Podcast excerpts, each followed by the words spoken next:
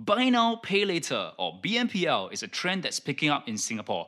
You get to enjoy your goods and services without paying full upfront cost. And most of the services are offering 0% interest, which sounds good. But you might be thinking, will I overspend? Will I get into debt? There must be a catch to it. Let's find out if these perceptions are true and how does it compare to installment payment plans, which has its own acronym too, IPP, installment payment plans. We also look at some data and consumer trends. Make a guess, which age group among Singaporeans do you see a spike in BNPL usage and why? And what do people use BNPL for during COVID-19 circuit breaker in Singapore? Let's find out how to use BNPL to your advantage. Hiring for your small business? If you're not looking for professionals on LinkedIn, you're looking in the wrong place. That's like looking for your car keys in a fish tank. LinkedIn helps you hire professionals you can't find anywhere else, even those who aren't actively searching for a new job but might be open to the perfect role. In a given month, over 70% of LinkedIn users don't even visit other leading job sites. So start looking in the right place. With LinkedIn, you can hire professionals like a professional. Post your free job on linkedin.com slash people today. Hello, my name is Andrew, and welcome to another Chill with TFC session. In this series, we hope to bring on interesting and relevant people to help us learn better from various perspectives. Life is not always about learning from the people you agree with. Different perspectives shape us to be more well rounded in our thinking. So, in the pursuit of the life we love, while managing our finances well, let's see if BNPL is a tool that can help us. My guest is the COO and co founder of Hoolah, a buy now, pay later company. We find out how BNPL is different from credit cards and other forms of payment. I also ask him about MAS, Monetary Authority of Singapore's stand on BNPL schemes, because I'm sure preventing excessive consumer debt among Singaporeans is something they are concerned about. For you as the consumer, we talk about responsible spending, late fees, and how you can make payment on time. And apart from freeing up your cash flow, what other benefits are there in using BNPL? Let's hear from Arvin Singh. So tell us about buy now, pay later and how it is different from installment payment plans. And apparently there's an acronym for it, uh, IPP, right? Correct, the IPP and the BNPL question. The key differences between buy now, pay later and an installment payment plan you know, there's elements like the interest payment. So an IPP tends to have some sort of either processing fee, operating fee, or administrative fee, something in there that essentially needs to be calculated out as an annual interest rate uh, or an effective interest rate. BNPL in general is no interest or no charge to actually make use of the service. Generally, the fees are borne by the merchants rather than a consumer. The other difference is that IPPs tend to bias towards more long term um, installments, so 12 months, 18 months, 36 months, and the revenue stream tends to be from the consumer rather than from the merchant. I think that that's probably one of the biggest differences with BNPL is that it's about creating value for, for merchants. Of course, the consumers get a, a lot of benefit as well, but the revenue stream is uh, merchant driven. No interest up to a certain point, or no interest at all? No interest at, at all. But what if I default on my payment as a consumer? What so happens? There are fixed late payment charges applied, but they aren't compounding, they, they don't stack.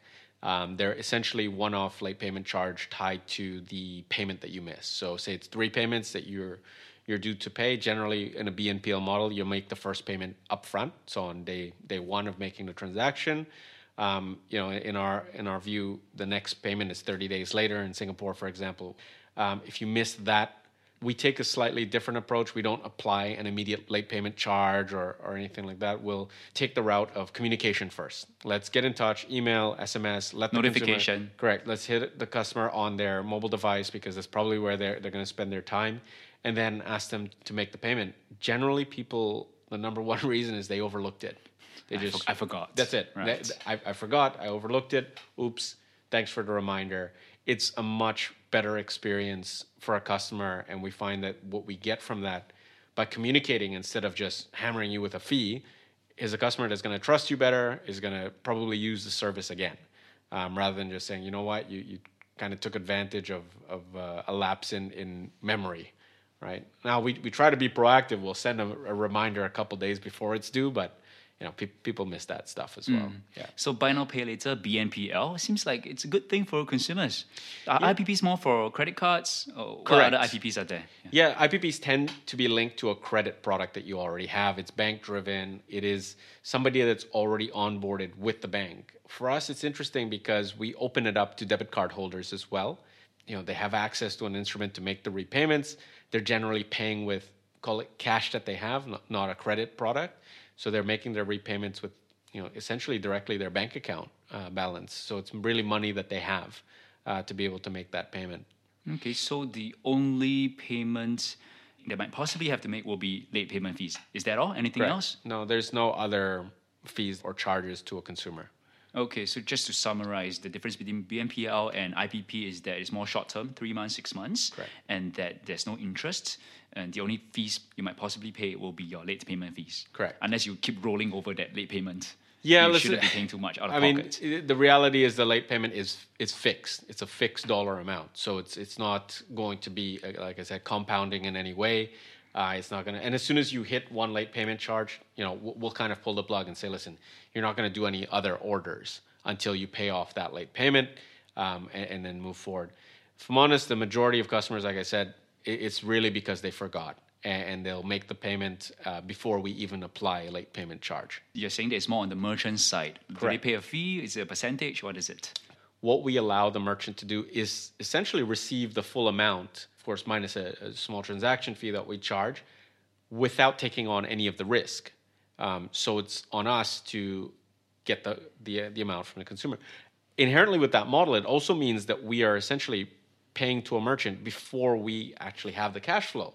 So there is a working cap, like a, a, a deficit essentially that we have to fund. Receivables. Okay. So the receivables before. So actually, to run this as a merchant would mean that you'd have to be sitting on a huge pile of cash to be able to fund the business. So Hoolah is sitting on a huge pile of cash. That's uh, doing this at scale money. means that you need to continuously access that working capital aspect of it, that that cash aspect, so you can keep growing the amount that your merchants are, are processing. So it is an inherent part of the business model. We work with a few partners on that side of it, um, but it's one of those complexities of the business model. Yeah. I've seen BNPL getting more media coverage this year. Is it a relatively new concept? How long has it been around? Well, BNPL, it's well over a decade now that it's been around.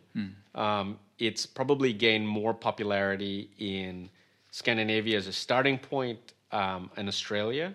Uh, Australia is probably seven or eight years into the, the model now, and at a maturity point. The US has recently taken off as a result in the last, say, three years, um, and Western Europe as well. In terms of where we are from an Asia wide or even Southeast Asia standpoint, more specifically, it's the very early days still. I think we're still establishing uh, the business model. And while there's a lot of media coverage or, or generally press about it, it is still really the early days. A lot of what we're doing right now is still educating both consumers and merchants on the business model and, and how it works. So it's relatively early in Asia, but you're saying that it's been around for at least 10 years. Yeah, it, the, the concept of buy now, pay later has been around for, for a long time. Um, Well, the concept of credit has been around, around longer, but the whole idea of, of this. Yeah, I mean, attaching it to a product rather than receiving dollars, right? That's really, if you think of it conceptually, you're buying a, an item, right? You're not getting access to cash or, or getting a, a- an amount of money deposited to your bank account. Um, that concept of a retail product, yeah, probably a bit over a decade, um, largely out of Scandinavia as, as kind of the starting grounds. definitely a lot of education to do. The first thing that my friends said when I brought it up to them Yeah. is that you know it's, it's going to way to get people into debt. Mm. How do you address that? If you're focusing on the merchants and not the consumers, then it doesn't seem to be too much of a problem. It is because, and, and this is where the business model gets fun, and, and again, how it differs from perhaps the traditional IPPs, um, or, or call, call it the other financial instruments out there. We're inherently motivated to have customers pay on time, which is really interesting as a concept. Traditionally, an installment plan makes more money when customers make mistakes and pay late, mm. right? They, they will get lots of fees that stack up. Whatever late payment charge we might have is not enough to make up for the working capital, like the cash flow deficit that, that evolves from this. So generally, well, actually all of the time, we're super motivated as a business to have customers pay on time. So it means two things happen. One, we over communicate to customers like when payments are upcoming when everything is due when it might run into overdues how the model works what the fees look like like we're super super transparent about it two we actually make a decision to say no both to prospective customers who are coming on the platform for the first time and to existing customers who we believe are potentially overextending themselves. How do you assess their financial situation? Banks have credit score, but how, how do you know? Let me put it this way my current credit card limit is based on when I was work, working in a very corporate role, and not a startup role. Hasn't been updated? Correct.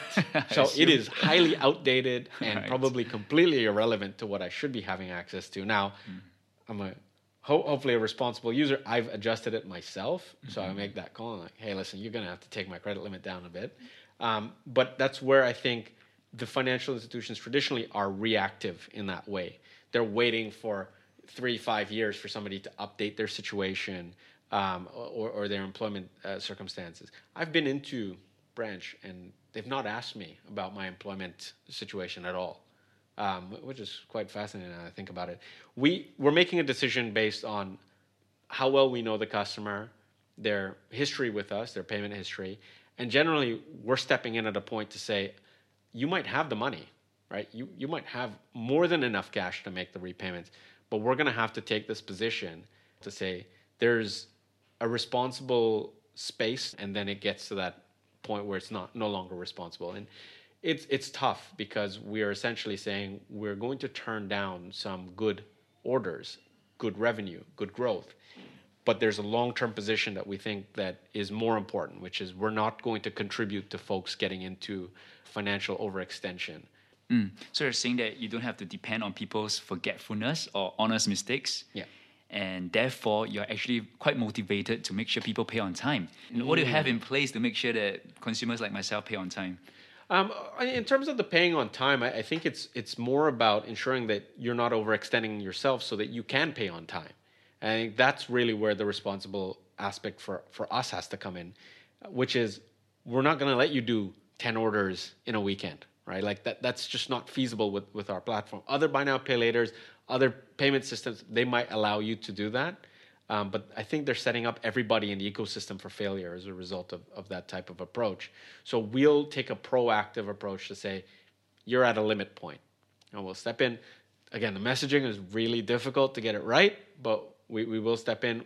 But inherently with the model, it is so short term in the three month period that there's a lot of predictability for customers. There's fairly good stability for their cash flow. They understand what you know 90 days from now looks like better than what 365 days from now looks like, right? So I, th- I think it's easier for them to predict their financial position in that 90 day window.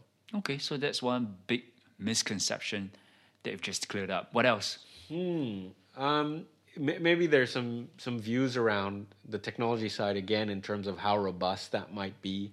You know, I think anybody in startup or, or fintech kind of gets that lens from from the market or from from say a traditional uh, FI or that view that oh you you know can it's startup tech or it's a it's a startup that that kind of negative view that we might not be as robust, robust technically as others. You might close up the next day. People there, there's a bit of trust. that. It's more about how you build technology mm. um, rather than than say the longevity or financial position of the business.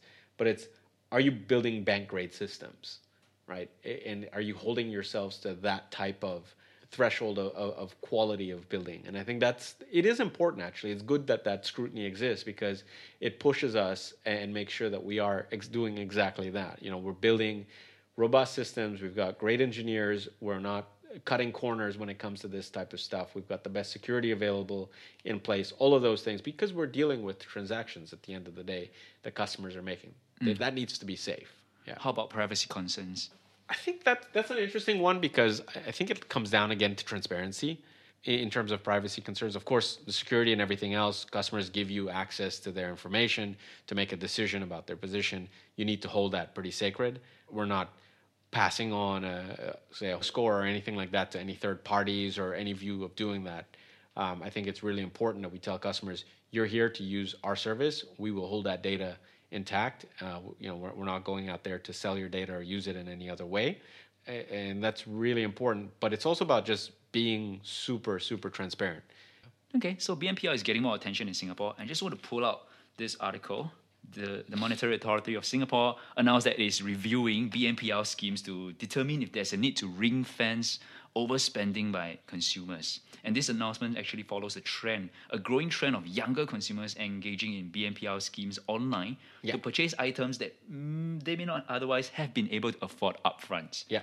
There's two views on this. One is more about the data, and the other is more about the, the regulation side. Uh, You know, it's been years since we had our first engagement with MAS. It's something that we welcome. You know, the first engagement we had was was many many years ago, before we even set up the business really and got it going. Um, they've been super supportive in terms of the fintech community and getting startups going in Singapore, and, I think it's an important conversation to be had we, we welcome that perspective, that position from the regulator, uh, their feedback. It is an important thing for them to have a voice on, and whatever conversation needs to be had next, we will partake actively. Um, we will be a part of that discussion. Mm. So, what came out of that discussion? What are the parameters? What are the guidelines? If you still remember, it's been a few uh, years. I'll be honest. At that point, it, it was more so just to understand the business model. Is that nat- mm. What is this new thing they are E- g- introduced to Singaporean that, consumers? That was exactly it. Mm. It was just hammering the questions through just to make sure that they understood the business model. And that was it. Um, beyond that, it's it's not been that intensive. It's as required. Payment Services Act is there. You know, you can see us on the website from from the exemptions on the Payment Services Act. It's very transparent. I think Singapore is very very easy to deal with that regulatory engagement, get that conversation going, get the dialogue. Any further dialogue, I think, is is more than welcome. There's been more I would call it more informal dialogue through some of the law societies as well, just to understand how existing regulation works in Singapore and having an open dialogue. I can say that we were the only BNPL that proactively participated in that discussion. And I think it was important that we brought an industry lens as well, uh, not just to make it an a- academic conversation. It needed to be about the practical considerations for customers as well.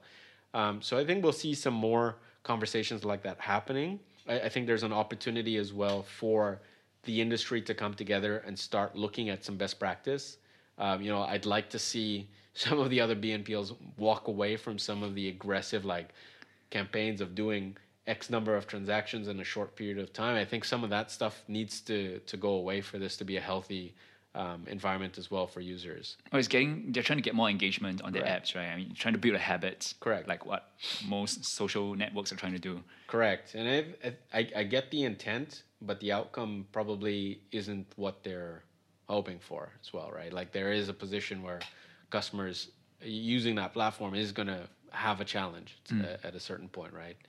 Um, so I think it's important that the industry comes together and sets some standards in terms of we hold ourselves accountable as the BNPL industry.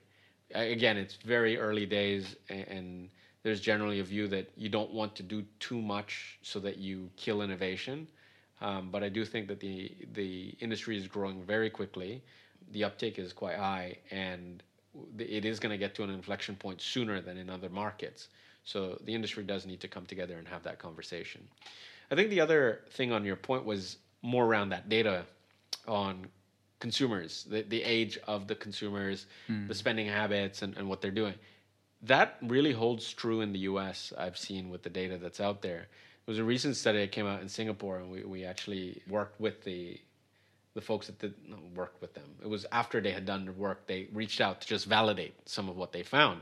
And we were able to, to actually um, confirm some of the things that they had come, come through with that, that research piece, which was the age of BNPL in Singapore in particular is older than, than expected and a wider range than expected. which will be in the range of, So 24 to 34. and that they have a tendency to overspend, or Not at all. So that was the interesting okay, other That- piece of So 24 to 34, they are on BNPL. Correct. The folks who have actually used BNPL are largely in that, and it's very smoothly distributed across that age range as well. So it's not like everybody's 24 to 25. Eh, the, the question actually that they had was around what is age each age range within that kind of purchasing? Is there a propensity to purchase different type of products? Singapore is a very interesting market for, for many reasons. Folks tend to hit that bto age the hdb kind of first purchase fir- first home ownership at a specific age range as well you know that late 20s early 30s type of and you can see the home furnishing kind of Purchases, okay. purchases kind of step into that. That is really really interesting to see how this market is unique in its own ways and how customers behave in this uh, in this market. But but we look at it like there's a group of customers. Um, you can't use your HDB loan to do furnishing, right? So BNPL. Correct. We are now helping a group of customers do something that enable their their day to day life. COVID also had some really interesting trends. For example, Um, home furnishing home again. stuff, right? Home stuff went through the roof. Whether it was computer desks, chairs, Standing um, desks, standing desks, and all the that. ergonomic stuff did really well. The interesting gaming chairs. there was a bit of gaming Uh-huh. chairs, definitely. The interesting one for me was looking at kitchen appliances start to take off, like the Yeah. smaller kitchen appliances. People are making bread. Bread making, coffee at home. You want a better coffee machine at home. You're not going out every day to buy that Starbucks. You, you want to invest in some good coffee at home. It's really interesting. People really started to invest in their work from home situation or just being at home more often. I think they wanted to be more comfortable. If they're going to spend, you're going to spend like 20 hours at home every day. Probably even more than that in, in most cases. You're going to want to have some of those comforts. So folks really did make that investment. And there's a long term view of those investments as well, right? That standing desk is going to last a few years. You know, that so, new sofa is going to last years. Um, it's not really a terrible investment for, for the family. It was a really positive thing to see people really take that ownership, and even now, right, we see folks still making those those types of investments. Hiring for your small business? If you're not looking for professionals on LinkedIn, you're looking in the wrong place. That's like looking for your car keys in a fish tank. LinkedIn helps you hire professionals you can't find anywhere else, even those who aren't actively searching for a new job but might be open to the perfect role. In a given month, over 70% of LinkedIn users don't even visit other leading job sites. So start looking in the right place. With LinkedIn, you can hire professionals like a professional. Post your free job on linkedin.com/people slash people today. Okay, so from the data you're seeing, you're saying that the observation that young people might overspend might not be true. There's, there's no conclusive evidence of that. correct, and I, mm. I think the the thing we need to keep in mind is that we're in a very different part of the world, and, and we we might be a bit lucky in Sing- like Singapore's data is quite unique always, right? It's mm. even in the context of the rest of Southeast Asia. But we've seen that in other parts of Southeast Asia. Like we're in Malaysia as well. We're in Hong Kong now. We're expanding into other markets in Southeast Asia. We- We're seeing the data that, you know, even some of the qualitative data that we have, the, the use cases for BNPL are not quite the same as, say, in the US or Australia or, or in Europe. So it, it is really interesting to, to just keep reminding ourselves expanding a product across Asia is complicated every market is different. It behaves in its own way. It's one of the things that we love about living in this part of the world, but it makes doing business very, very difficult. You need to keep that in mind all the time as you expand a, a solution into new markets. Hmm, So, what other quirks about Singaporeans do you observe, Um, if there are any? Let's see. We have broken into the 60 plus age range in Singapore. Again, some of that is furnishing and, and some of the, the household items that, that come into play. But I think also launching into physical retail last year, um, we were privileged because Singapore was able to open up uh, at a point last year and get back into physical retail. We saw that that tr- you know started to create usage of that, say, an older demographic as well. Some of the merchants that we launched with as well were you know, it, it wasn't the, the Zaloras and Secretlabs that we work with today. It was more of the BHG, right? It's a department store. You're going to get a broad range of users when you have a department store um, as well, and you have to be able to to make the solution work well for that that broad range of users. Help me to understand some of the psychology. Why do they use BNPL apart from like smoothing your cash flow? Yeah. What else? So smoothing cash flow for for sure. Um, one of the best stories that I've ever had. I was actually at an event um, two years ago, and somebody came up to me and it was just so out of context. Um, he, was like, "You helped me get my bed," and I was like, "What? What, are you talking about?" He's like, "Seriously, I had two options on the table. I had this really cheap, flimsy option I knew was going to last maybe a year. Then I had the thing that I really wanted, which was a a good investment, a quality product, and then I saw you guys." and that changed my decision making completely. I wanted to invest in a quality product. you helped me get it. Because if I had to make a one-time full payment, I would just go for the Cheaper so-called option. che- cheaper option or more Correct. inferior product. It might last me one year, two years. But if I use BNPL, I have more options. Correct. As long as I manage my cash flow well. Correct, and I think that that's what it comes down to. This is somebody who had steady job. He, you know, was doing investments on the side. Pretty responsible um, person, and actually in the, in the VC space as well. It's super super interesting, but just wanted to share. And there was this emotional moment, right? You helped me get the the thing that I actually wanted, the higher quality thing that I wanted to get access to. It's not about buying 10 of the things that's going to break. Buy one of the thing that's going to last uh, and be that really good investment into a quality product. Yeah. At the same time, there are many other ways of making payments, right? There's of course credit cards, and you can get points, you can get air miles in a pre-COVID world, and a- hopefully a post-COVID world. And there's also what else? Cashback, and we have zero percent interest installment plans from banks nowadays. Correct. What advantages does BNPL have over all of these other payment options? Yeah, I think one of the, the things that sets us apart from, say, a, a credit card, for example, is that you need to have a credit card. You need to be banked as a user, as a starting point. And, and maybe outside of the Singapore context, this is even more powerful. Even in Singapore, a lot of our users are using a debit card to make that purchase. Now, what's the motivation behind that? You know, we've done a bit of analysis, we've spoken to some customers. There's a few different reasons. One, some customers like using money that they have, and their debit card represents money that they have, which is really interesting uh, approach to it. Two, they have a lot of control about the repayment. They can pay early if they wanted to. Um, they can pay very early if they wanted to, uh, and they can kind of manage that cash position a lot better uh, as a result. Three, there's a bit of distrust around traditional players because there's always the the, the small text, the, the hidden T's and C's, right? Mm, that's right. And I think if you've ever missed a payment on a card or you've looked at what the underlying processing fee is on some of the traditional installment products, you start to realize that it adds up quickly. I do think there's a, a, a role for, for those products. I'm not sure that we tackle that type of product though. So, you know, I, I think a lot of the times uh, a, retailer will ask us, oh, I've got an IPP plan. I don't need BNPL. And we'll say, well, who does that cater to? Tell me a little bit about those customers who are using an IPP. And it tends to be fairly affluent, has access to a credit card already with a decent limit, doesn't mind their limit being locked up for whatever period of time 12 months, whatever it is. And they don't get the, the points as well. The points don't apply to IPPs. We're short term, you, you get past it quickly. There's a psychological element of not having something linger over you for a year or two years as well. That's really important for us. We probably help you get access to less expensive products as well. So it's not about making a ten thousand dollar purchase using using BNPL. Um, you know that that's not even in the consideration zone. So I'll tell a retailer like if you have products where, or a basket that um, home furnishing is probably a, a great place for this. We'll we'll help you kind of get the sofa and the rug and, and get it nicely laid out in the living room.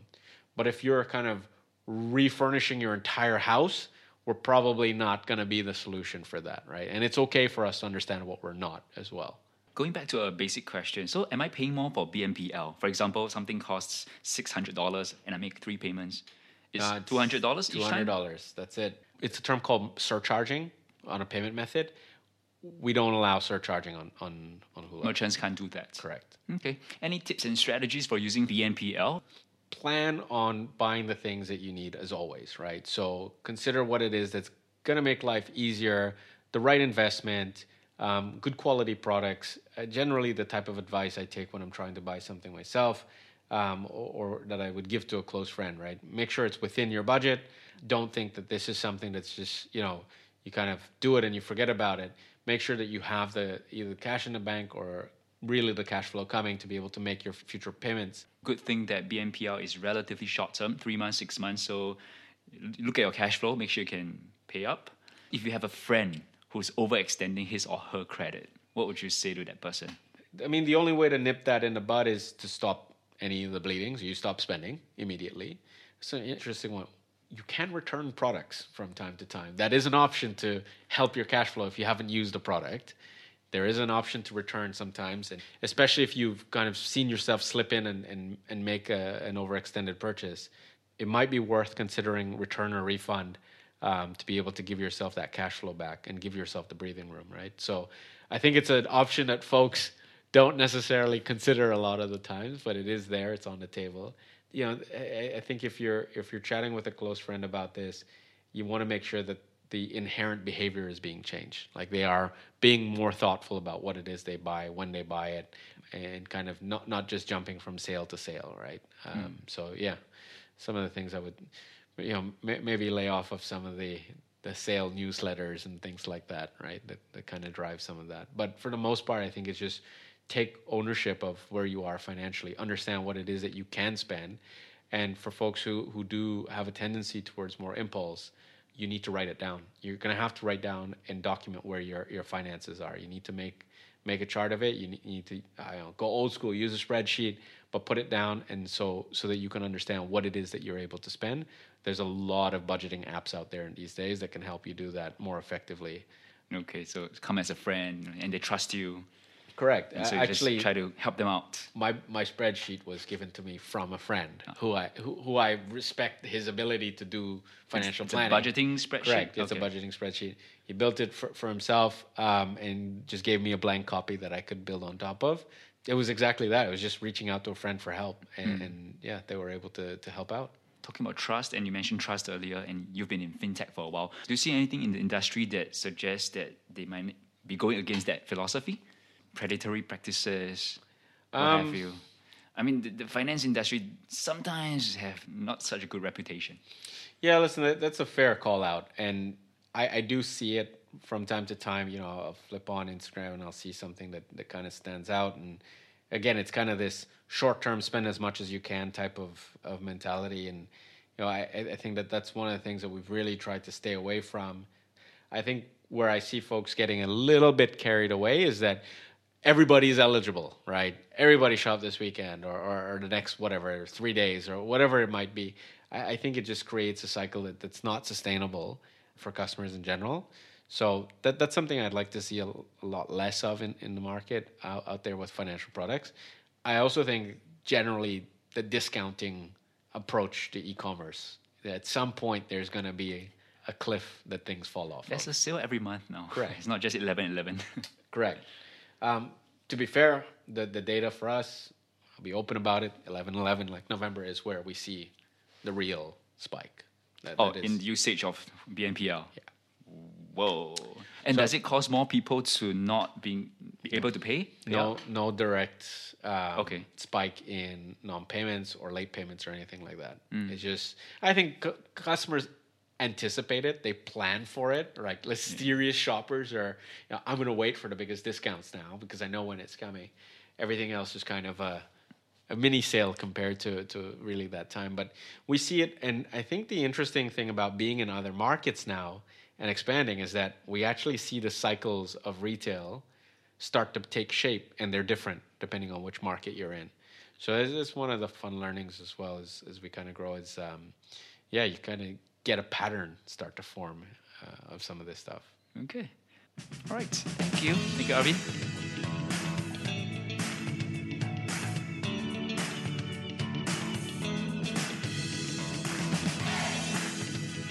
I hope you've learned something useful today, and I truly appreciate that you took time off to better your life with the financial coconuts. Knowledge is that much more powerful and interesting when shared, debated, and discussed. Join our community Telegram group, follow us on our socials, sign up for our weekly newsletter. Everything is in the description.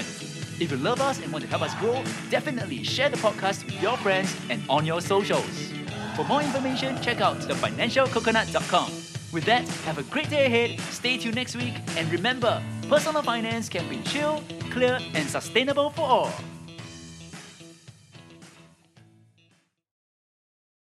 Three questions for you? Yes. First question what is one core life principle that you hold? There's this concept of, of working hard and, and working smart. And I think it's important to do both, depending on, on the circumstance. And we should always be looking at being more efficient. Um, but hard work also has its merits because there's no better feeling than seeing that outcome when you, you know you've put that sweat and effort into it. But it also means that you don't get stuck that that's the only way to do it you know you keep improving and you keep working smarter over time as well. And it's not a very snappy principle, but it's one of those things that I, I, I do kind of live by. Yeah. Okay. What's one piece of financial advice that you think should be shared more often? You shared a few today, but let's go for one of it. There's nothing wrong with writing down what you spent, right? I, I think fo- folks need to hold themselves accountable and, and do it more often. It's okay. It's scary sometimes because you're like, oh, am I gonna overmanage or, or micromanage myself a little bit? But really, when you start to write it down, you'll start to see the value. So don't be afraid to, to put it down. Whatever method works for you, whether it's an app on your phone, it's a spreadsheet on your computer, it's a notebook that you carry, whatever it is, just start writing it down and, and you'll start to learn a little bit more about yourself as well. What is one area of your life that you are giving additional focus right now? Mental health. Um, it, it's a hot topic, especially given the, the Olympics and some of the conversations happening um, right now. Maybe it's the ba- counterbalance to the work hard, work smart type of attitude. You know, we work really hard. We're we're in startup mode. Um, we're grinding all the time. We're faced with lots of ups and downs. The emotional roller coaster is exactly as people say it is. You have really high highs and some really tough lows. So it's important to kind of step away from it from time to time and take that mental moment to rest and recover. Um, for example, this this past Friday, we actually had everybody take the day off, just mental health day. Yes, next week's a long weekend as well, but it doesn't matter. We're going to take a day. It's mental health day. I don't want to see anybody on Slack. I don't want to get an email from anybody. Mm-hmm. And it's funny, my you know, my team called me out and said, "You need to do it as well. You know, mm-hmm. you're going to have to practice what you preach a little bit." It's like, okay, I sat there in front of the computer. I watched it uh, in front of the TV. I watched the Olympics, enjoyed it, just zoned out a little bit, and really, um, you know, I feel super, super energized as a result uh, of it. It was really necessary. So I think it's something that I will be focusing a lot more on in terms of, of that personal mental health piece. Mm, you, you know, I'm really glad to hear that because, well, number one, we are talking more about it, which is a good thing to yeah. raise awareness and to hear companies actually taking steps, proactive steps, instead of just talking about it, right? It, it's it's really difficult to push folks to take vacation days nor like in as you would normally. Like I, I remember in in it was 18, early 19. It was it's quite okay. I'm going for a weekend to Bali. Yeah, sure. You got cover. Yeah, no, all good. Um, I'm gonna take a week to go to, to Europe. All right, cool. We'll, you know, we'll, we'll figure it out. We'll, we'll, get some backup in place. I, went to to Africa for three weeks in 2018 as a founder. Like my, t- we figured it out, right? and that was easier to do given the circumstances uh, pre-covid world right? So now it's hard to tell somebody take a day off or, or take a week off and they're like what am i going to do with it? Where am i i can't go anywhere. So we, we just have to force the issue and say you know what? Everybody's going to turn off. So you, you don't feel any type of pressure to be on Right. No, if people everybody's saying, doing it, I'm taking leave, but I'm available. You correct. can still text me, call Ex- me. Exactly. And we that wanted to just nip that in the bud, mm-hmm. and we looked at different options. This was the one that made sense. And the team on on Thursday afternoon, I was like, "What are you guys doing? You know, just casual update. What's happening in your life over in the next few days?" And most folks, you know, I'm gonna rent rent a car, just drive around the island a little bit. Sure, go for it. You know, fun. Netflix, just just binge watch something. Cool, sounds good. And a few folks, yeah, watch the Olympics and just relax a little bit. Right, and going back to finance, financial turmoil certainly affects your mental health. Absolutely. So your motto, responsible affordability. affordability. Correct. That's right. That's my takeaway for today. Awesome. Thank you. Thank you. Appreciate it. Thank you so much. Planning for your next trip? Elevate your travel style with Quince. Quince has all the jet setting essentials you'll want for your next getaway, like European linen, premium luggage options, buttery soft Italian leather bags, and so much more. And is all priced at 50 to 80% less than similar brands. Plus, Quince only works with factories that use safe and ethical manufacturing practices. Pack your bags with high-quality essentials you'll be wearing for vacations to come with Quince. Go to quince.com/pack for free shipping and 365-day returns.